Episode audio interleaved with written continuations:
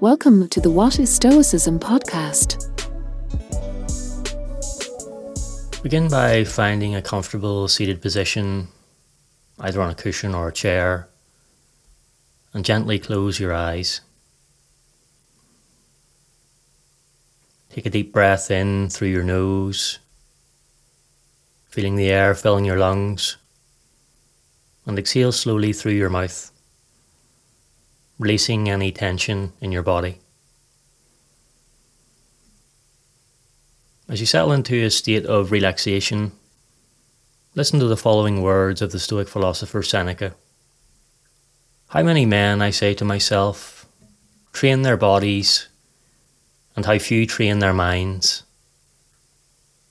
What crowds flock to the games, spurious as they are and arranged merely for pastime.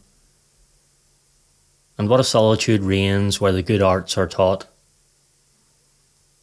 How feather-brained are the athletes whose muscles and shoulders we admire. Reflect on these words and consider the emphasis society places on physical training. Contemplate how many people invest time and energy into developing their physical strength and appearance, while neglecting the development of their minds.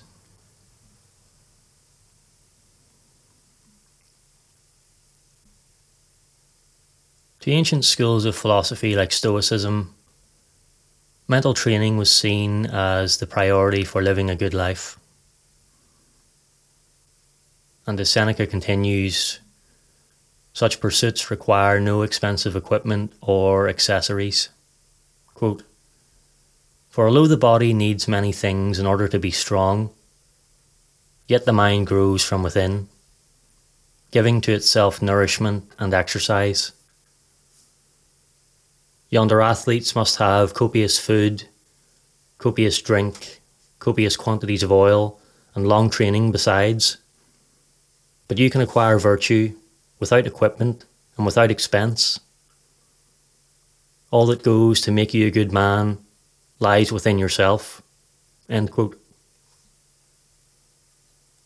Take a moment to consider the contrast between physical training, which requires external resources, nutritional fuel, and effort, and mental training, which is nurtured from within.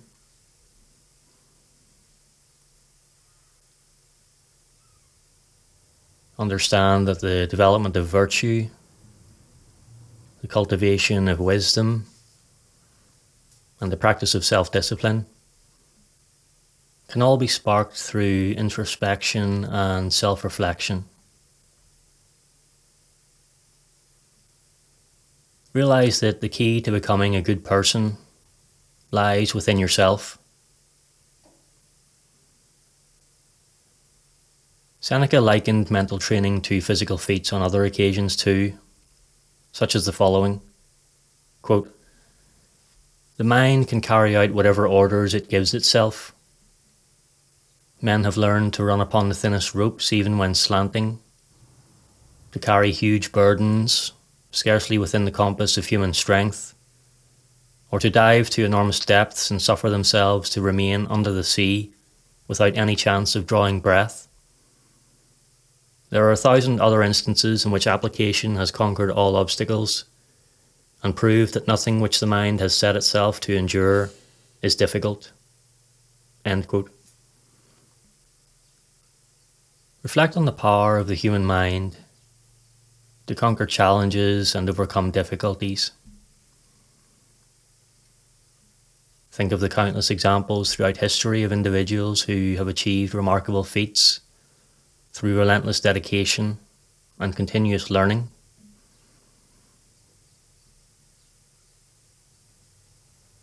By cultivating discipline and resilience, you too can overcome obstacles and accomplish great things. The Roman Stoic Musonius Rufus highlighted that the strain of mental training is nothing compared to the dangers of some types of physical training. Quote, yet when we see acrobats faced without concern their difficult tasks, and risk their very lives in performing them, turning somersaults over upturned swords, or walking ropes set at a great height, or flying through the air like birds, where one misstep means death, all of which they do for a miserably small recompense. Shall we not be ready to endure hardship for the sake of complete happiness?" End quote. While it may be uncomfortable to self-reflect and face our inner shortcomings, we can think of ourselves as mental athletes training for the event called life. With consistent practice, we can improve a little each day, building a stronger character like the athlete builds a stronger body.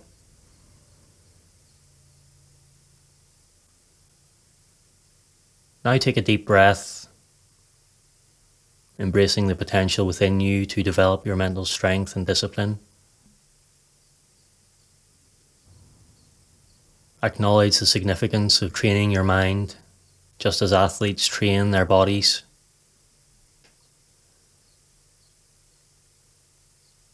Commit to nurturing your mind with knowledge, wisdom, and virtuous practices. With a renewed sense of purpose, take another deep breath and gently open your eyes, bringing your awareness back to the present moment.